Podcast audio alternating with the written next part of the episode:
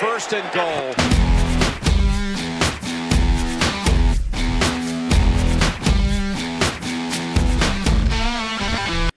Меня до сих пор удивляет, что встречаются люди, которые любят американский футбол и играют в него, но при этом не знают английского даже на базовом уровне. Я всегда говорю, что если ты смотришь любимый американский сериал с русской озвучкой, то теряешь 50% его качества. Если же так делать с американским футболом, то теряешь все 90%. Но не секрет, что выучить иностранный язык задача непростая, и кому как не нашим сегодняшним гостям об этом знать. В сегодняшнем особенном выпуске нашего подкаста языкового барьера не будет. Поехали. Правда, сегодня встречаются американский дуэт, и я не буду уточнять их игровые позиции, поскольку все знают. В Советской России позиция играет на тебе. Проще говоря, они универсалы. Самый ценный игрок прошлого розыгрыша Лиги американского футбола, ныне уступающий за «Спартак», мистер И. Джей Вудс. Добрый день. Привет, как дела? И, можно сказать, ветеран Северного Легиона, больше одного сезона в команде. Не часто такое встретишь у легионеров. Мистер Эйвери Нелломс. Добрый день, сэр, как поживаете? А привет, привет, как сам? Для начала вспомним, что вы оба участвовали в матчах на прошлых выходных, и игры получились на заглядение. «Спартак» сыграл первый матч в сезоне Кубка Черноземья и выдал классный камбэк против драконов. И, Джей, какие были ощущения от игры? Ох, игра получилась сложной. Я раньше проигрывал московским патриотам и Северному легиону. Когда в начале матча счет был 13-0, я подумал, что мы и здесь проиграем. Наша команда тяжело вошла в игру, но нам удалось отыграться и одержать победу. Но было очень сложно. Они вас чем-нибудь удивили? Ну, они определенно прибавили. Когда я играл за Патриотов, у нас был скримидж, и тогда они немного разочаровали. Часто получали офсайд, почти не ловили мяч. А в этой игре они действовали эффективно, вылавливали передачи, да и вообще показали хороший футбол. Игра была веселой. Стало быть, московские драконы сражаются куда лучше, чем драконы Таргариенов. Это да. Если я правильно помню, «Спартак» — твоя третья команда в России. У тебя был сезон в «Патриотах», затем очень короткая основка в «Грифонов», и теперь ты вернулся в Москву. Чем «Спартак» отличается от других команд? За «Грифонов» я так и не сыграл. На поле выходил только за «Патриотов». Я переехал в Санкт-Петербург и тренировался с «Грифонами», но к команде так и не присоединился.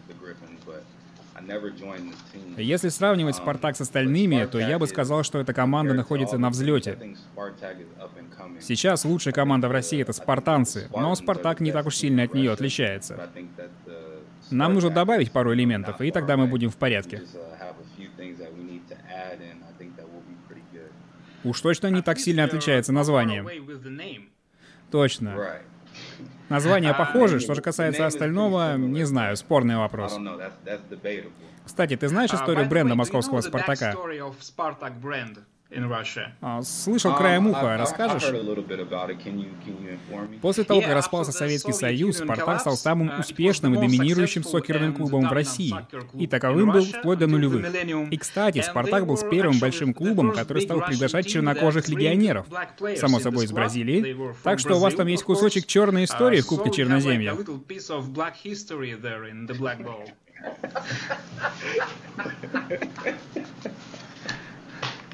Отлично.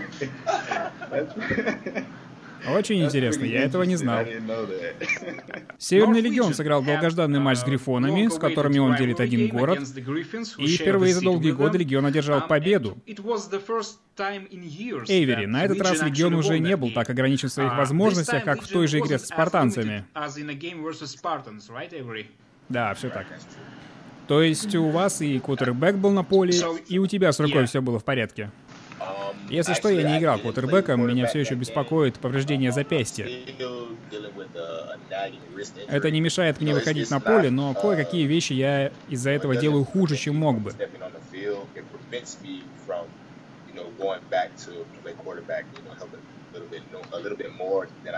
Вообще, в этом году я в основном должен играть в защите, плюс выступать как дублер на позиции квотербека. Но сейчас ситуация откровенно неприятная, потому что за мной дублера никакого нет. Так что нам пришлось перевести игру в нападение в такой таранный выносной стиль.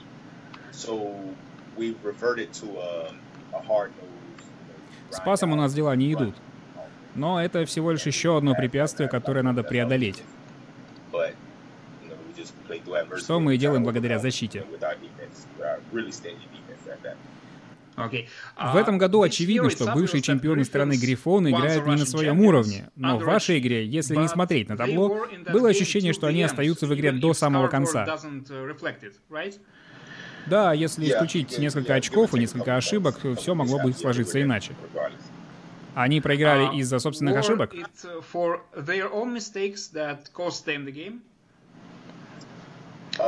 Нет, я бы так не сказал. Скорее, это из-за наших ошибок игра длилась дольше, чем должна была. Мы должны были закрыть вопросы о победителе еще до перерыва, но внутри нашей команды возникла ситуация, которая помешала нам это сделать. Я бы не стал говорить, что это они оставались в игре, скорее мы им это позволили. В этом году у Северного Легиона новый набор легионеров, за исключением Эйвери, который остался еще на сезон. Чем нынешняя команда отличается от прошлогодней? В прошлом году нашей сильной стороной было нападение. Мы привезли в Россию новый стиль игры в нападении, который многие местные команды еще не видели. Это был и спред, и построение с пустым бэкфилдом. У многих команд просто нет такого количества дебеков, чтобы закрыть пятерку атлетичных ресиверов. Плюс помогало нам и то, что был кутербэк, который способен как бросать, так и выносить. Самый сложный вызов, самую сложную задачу нам подкинула команда, которую Иджи справедливо назвал лучшей в России — спартанцы. Они придержали наше нападение и при этом много заносили сами. Давай, давай мы их обсудим попозже. Uh, Хорошо. Наша команда отличается тем, что в прошлом году мы полагались на нападение, а в этом году наша сильная сторона — это защита.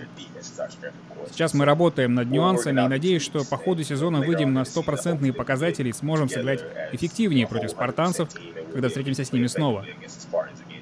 Я все жду того момента, когда кто-нибудь скажет, что сила его команды заключена в спецбригадах. Но, боюсь, этот день никогда не наступит. Тренер Василий Добряков в этом году активнее вовлечен в работу команды, и всех специалистов в России лично мне он всегда больше всех напоминал американского тренера, потому как он себя ведет. Если у тебя такое ощущение. Да, так можно сказать, отчасти потому, что он провел несколько месяцев в тренировочном лагере Филадельфии Иглс. Если я не ошибаюсь, он именно так мне рассказывал. Он посещал лагеря и семинары, так что в тренерском деле он не новичок. Да, он тебе не врет, мы видели фотографии. Вопрос к вам обоим. В России сейчас легионеров больше, чем в предыдущие шесть лет. Мне вот интересно, у вас есть какое-то свое сообщество? Или, может, чат в WhatsApp под названием «Как нам выжить в этом странном месте»? Или вы полностью полагаетесь на парней из своих команд?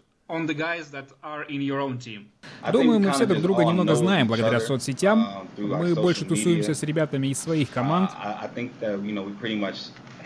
Но если вдруг заезжаем в города друг к другу, то запросто можем тусануть, сходить вместе поесть или попить пивка.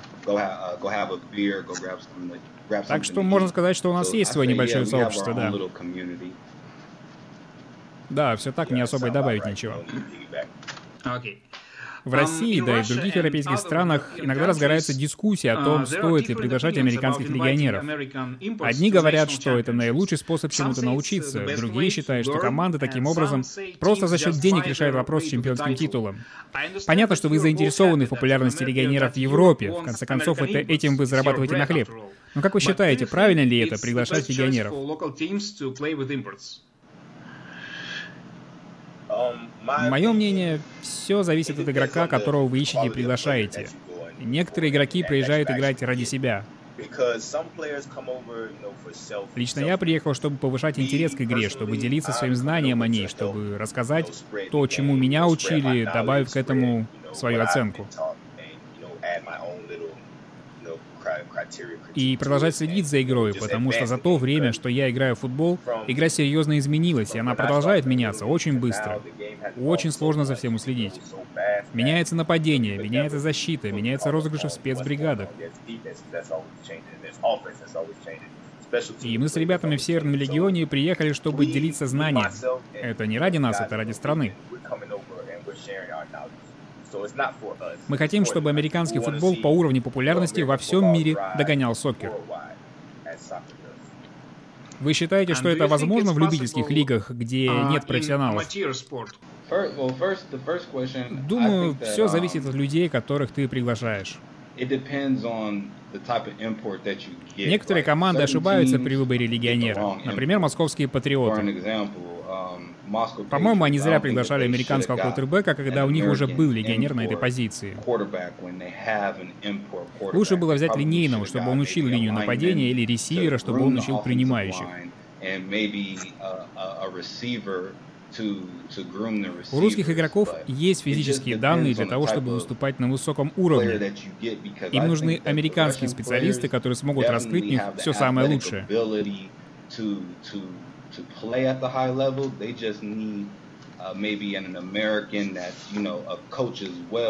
У многих русских спортсменов есть все данные, но они не уверены в себе. Я не знаю, почему так, но физически они готовы, а уверенности нет. Если вы понимаете, что я имею в виду. Да, я согласен. Вы ведь оба играли в разных европейских чемпионатах, если не ошибаюсь. Эйвери играл в Польше и Финляндии, а Иджей в Швейцарии, так? Я играл в Швейцарии, Польше, Германии. Отлично, то есть вы можете сравнить русских игроков не только с американцами, но и с игроками из разных европейских стран. Помимо того, что они атлетичны и не уверены в себе, в чем еще разница? Самый лучший опыт, наиболее близкий к игре колледжей за пределами США я получил в Финляндии. Парни в Финляндии полностью сосредоточены на игре, возможно, от того, что они им так долго занимаются. Если вынести за скобки Германию и Канаду, может быть еще Австрию и Швецию, то финны дольше всех за пределами США занимаются американским футболом. И это видно. Вот насколько, например, хороши Рустерс. Я там играл против Табари, Майка Брауна, это очень классные игроки. Рустерс какое-то время были лучшей командой в европейском топ-25. Васа Ройлс тоже попадали в этот рейтинг. В Финляндии очень классный подбор игроков, просто выдающийся.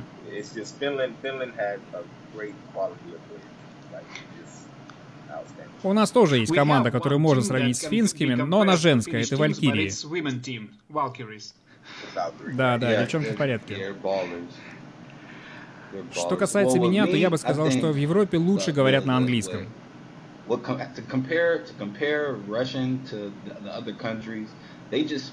Следовательно, мне, как американцу, проще общаться, проще объяснять свои идеи. Русские спортсмены на английском не говорят вообще. Когда я нахожусь на поле или на тренировке, мне очень сложно что-то объяснять, ведь в американском футболе многое объясняется на словах. Нельзя все показать на личном примере, какие-то вещи нужно растолковать.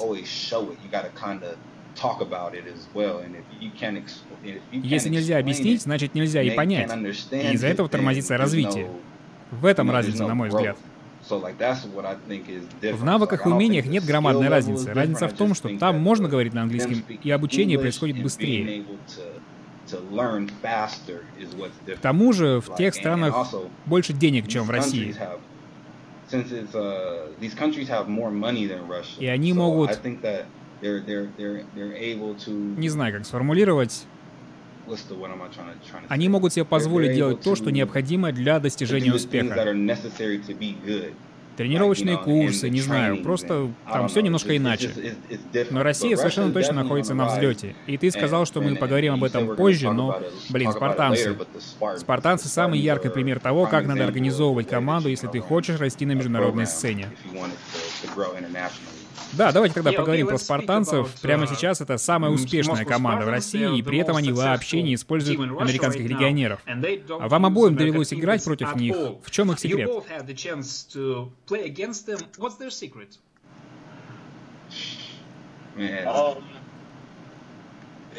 Во-первых, потрясающая линия нападения. Тут я должен отдать им должное. То, как дисциплинированно работает их линия нападения, это что-то. И через год-два у них будет один из лучших лайнбекеров, которых я только видел в Европе. Это 56-й номер, я не запомнил имя, к сожалению, но знай 56-й, если ты это слушаешь, то ты фантастический игрок. Маленькое примечание, это Александр Романенко.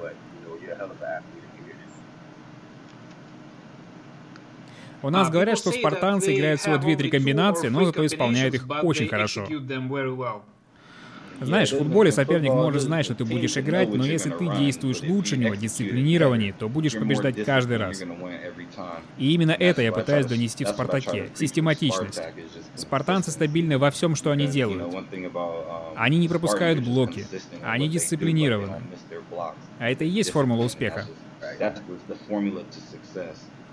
В ноябрьском интервью нашему сайту EJ ты сказал, я бы хотел посмотреть на тех же спартанцев в таком соревновании, как ЦЕФУ. Если бы у них был профессиональный квотербек или хотя бы специальный тренер, который мог хорошо подготовить разыгрывающего, они бы явно не выглядели там аутсайдерами. И это было бы вдвойне интересно, поскольку они полностью российская команда. Что ж, у тебя была такая возможность, и спартанцы теперь в финале. Именно, именно. И я до сих пор продолжаю считать так. Если они возьмут американского квотербека, который сможет раскрыть их игру, Тогда они бы точно смогли играть на международном уровне против команд типа Хельсинки Рустерс, Амстердам Крусейдерс и Нью-Йорк Эрлайнс.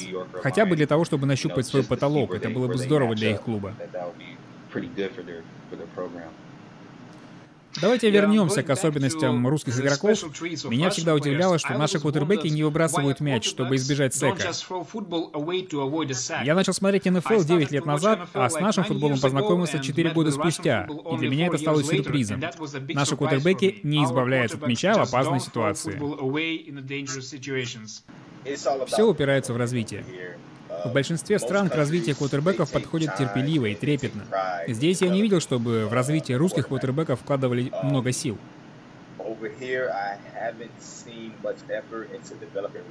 Команды просто выбирают парней, говорят им, что делать, или бросать вот сюда, но никто не объясняет механики игры. Парень не знает, как читать защиту, как учиться делать шаги, управлять мушными, не знает, в чем разница между кавер 2, кавер 3 и персоналкой. Что он делать в определенных ситуациях? Если в России в целом решат развивать квотербеков, начнут устраивать лагеря или приглашать тех же ребят из американских колледжей второго дивизиона, оттуда, кстати, вышло много классных разыгрывающих, тогда дело сдвинется с мертвой точкой.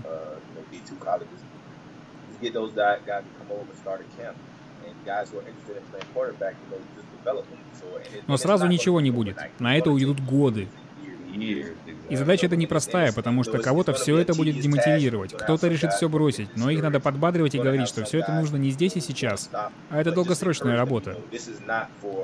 Мы хотим, чтобы в России сложилась ситуация, при которой не нужно думать о том, чтобы играть только в сокер. Что есть и другие варианты. Допустим, у тебя дела не очень. Но в сокер ты играть не можешь, а ведь все в России, все в России играют только в него. А тут у тебя будет возможность заниматься другим видом спорта, который тебе нравится, благодаря ему поехать в другую страну и передать это знание кому-то еще, как мы сейчас делаем.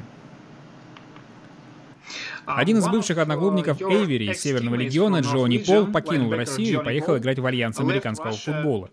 Из-за распада лиги опыт получился неудачным. Лига не стала финансово покрывать его травмы и так далее. Что вы думаете об альянсе и не было ли желания поехать туда попробовать свои силы?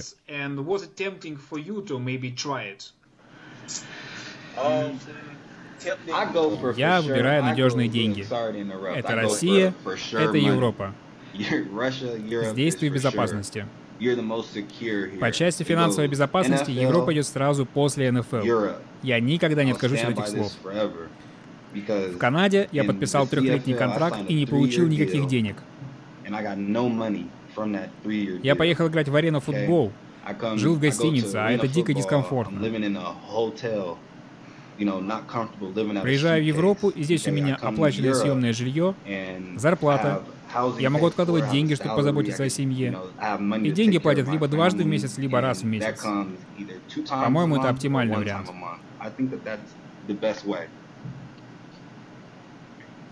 Что касается моего мнения по Альянсу, у меня были и другие источники информации, не только Джони. Мой одноклубник из Бирмингем Лайнс там играл. Он рассказал мне о своем опыте, и я уже тогда относился ко всей затее скептически. И сказал ему, знаешь что, я вернусь к тем людям, в которых уверен. Как уже сказал Иджей, я выберу то, что уже знаю, и в этом году никуда не буду переезжать. И считаю это решение правильным. Идея была нереалистичная. Мне кажется, что в Америке НФЛ, вернее не НФЛ, а такие вот стартапы, эксплуатируют голодных пацанов, которые хотят попасть в НФЛ. Они продают пацанам мечту, приезжаем мы дадим тебе вот столько денег, а в реальности они просто на них зарабатывают миллионы долларов, хотя именно эти ребята рискуют своим здоровьем, получают минимум или вообще не получают ничего.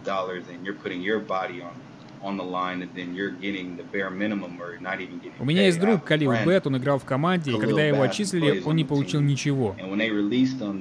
Просто сказали, что ему надо самому решать, как добираться домой. Дурдом какой-то. И что ты с этим будешь делать? В Европе хотя бы, если бы какая-то команда решила так поступить, то информация разослалась бы очень быстро, и они бы уже никогда в жизни не подписали американского легионера. Я от новых лиг стараюсь держаться подальше. И XFL это тоже касается? Мне кажется, что с XFL все будет немного иначе, потому что там замешан целый цех развлечений. Федерации рестлинга WWE я доверяю больше, чем Лиге Альянса. Винс Макмен — это боец, он будет конкурировать с НФЛ. А Лига Альянса, она была бы как бы вместе с НФЛ. Они только дарили ложную надежду. А XFL будет веселее, поскольку у них там будут и другие правила.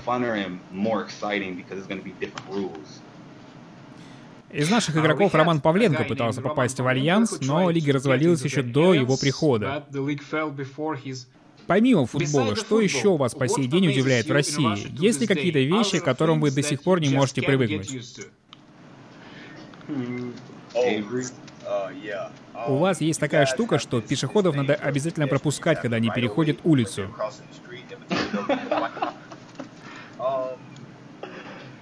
У меня дома эти белые линии вас бы не спасли. Никогда ничего подобного не видел. Машина буквально тормозят в мгновение ока. И улицу переходит столько людей, сколько хочет. Невероятно. Никогда такого не видел.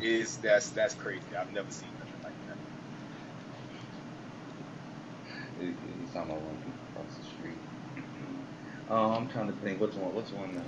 да вообще система вождения в целом. Когда я беру такси, то в половине случаев думаю, что не доеду. Один водила гнал сотку на поворотах, лихо заезжал и выезжал из пробок, дурдом. Как-то раз таксист поехал по съезду не в ту сторону, так он прямо там развернулся на 180 градусов и поехал, как ни в чем не бывало. Я глазам своим не верил.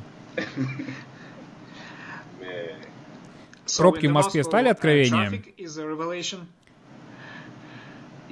Пробки в Москве напоминают мне пробки на 405 автомагистрали в Лос-Анджелесе. Но в Москве даже получше. 405 все еще страшнее всех. Что-то uh, еще в вашем ежедневном быту? Одна из вещей, которая мне нравится в России, это общественный транспорт. Он такой удобный. Запрыгнул на метро, и через полчаса ты на месте. Идеально. В Лос-Анджелесе ты садишься в тачку и за полчаса проезжаешь 5 километров.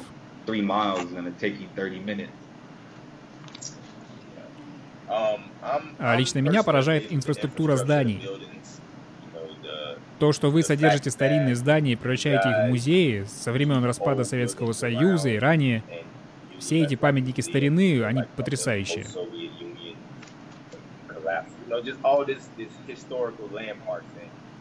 Там, где я вырос, такого не было. Все наши памятники старины снесли, а вместо них понатыкали новых зданий. В моем городе не осталось истории. Здесь я это ценю как в Санкт-Петербурге, так и в Москве.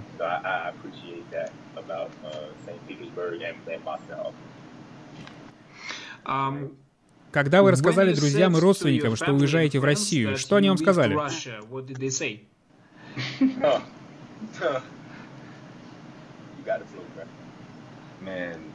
Ох, они за меня очень беспокоились.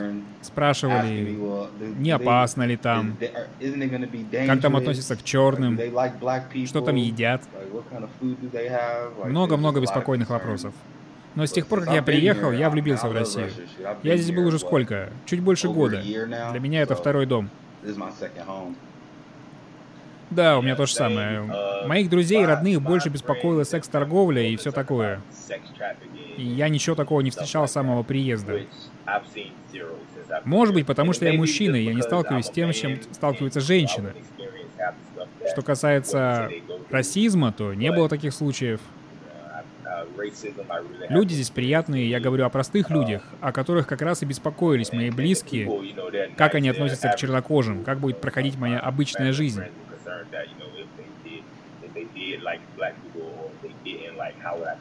Вынужден ли я буду ограничивать себя от каких-то вещей, но на деле у меня есть абсолютная свобода делать все, что я захочу. Россия оказалась более гостеприимной, чем можно было себе представить.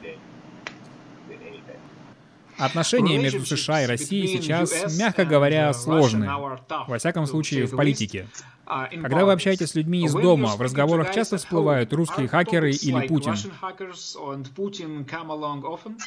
Постоянно. Да, всплывают, но я стараюсь не обсуждать политику, потому что не хочу никого обидеть. Но мне нравится Путин. У меня нет с ним проблем. У вас есть ощущение, что, находясь здесь, вы иначе видите ситуацию, чем те, кто находится дома? Абсолютно. Диву даешься, что можно вычитать в новостях. Там одна ложь. Восприятие России американцами, оно довольно сложное, но половина вещей в этом длинном списке — это неправда. Да, и, к сожалению, это справедливо для обеих сторон. Обычно негативные отзывы оставляют люди, которые сами из США не выезжали. У них всегда есть мнение по вопросам, в которых они совершенно не разбираются. Когда меня спрашивают, где я был и сколько, и я рассказываю, если вдруг они начинают говорить что-то в негативном ключе, я сразу обрываю разговор.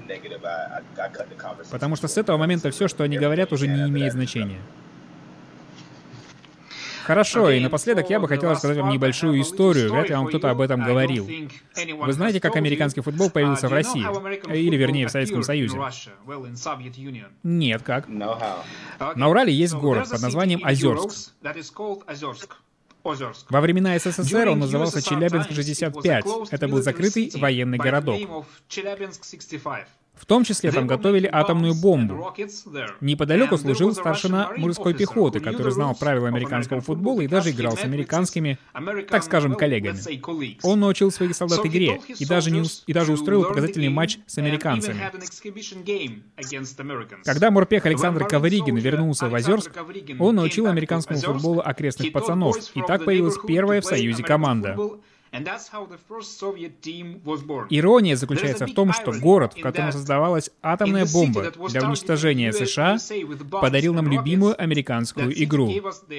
И я надеюсь, что именно так всегда будут разрешаться любые конфликты между нами. Сегодня в Хадле встречались Эверин Элломс и Иджи Вудс, а также ведущий Станислав Рынкевич. Будет еще попытка. Счастливо.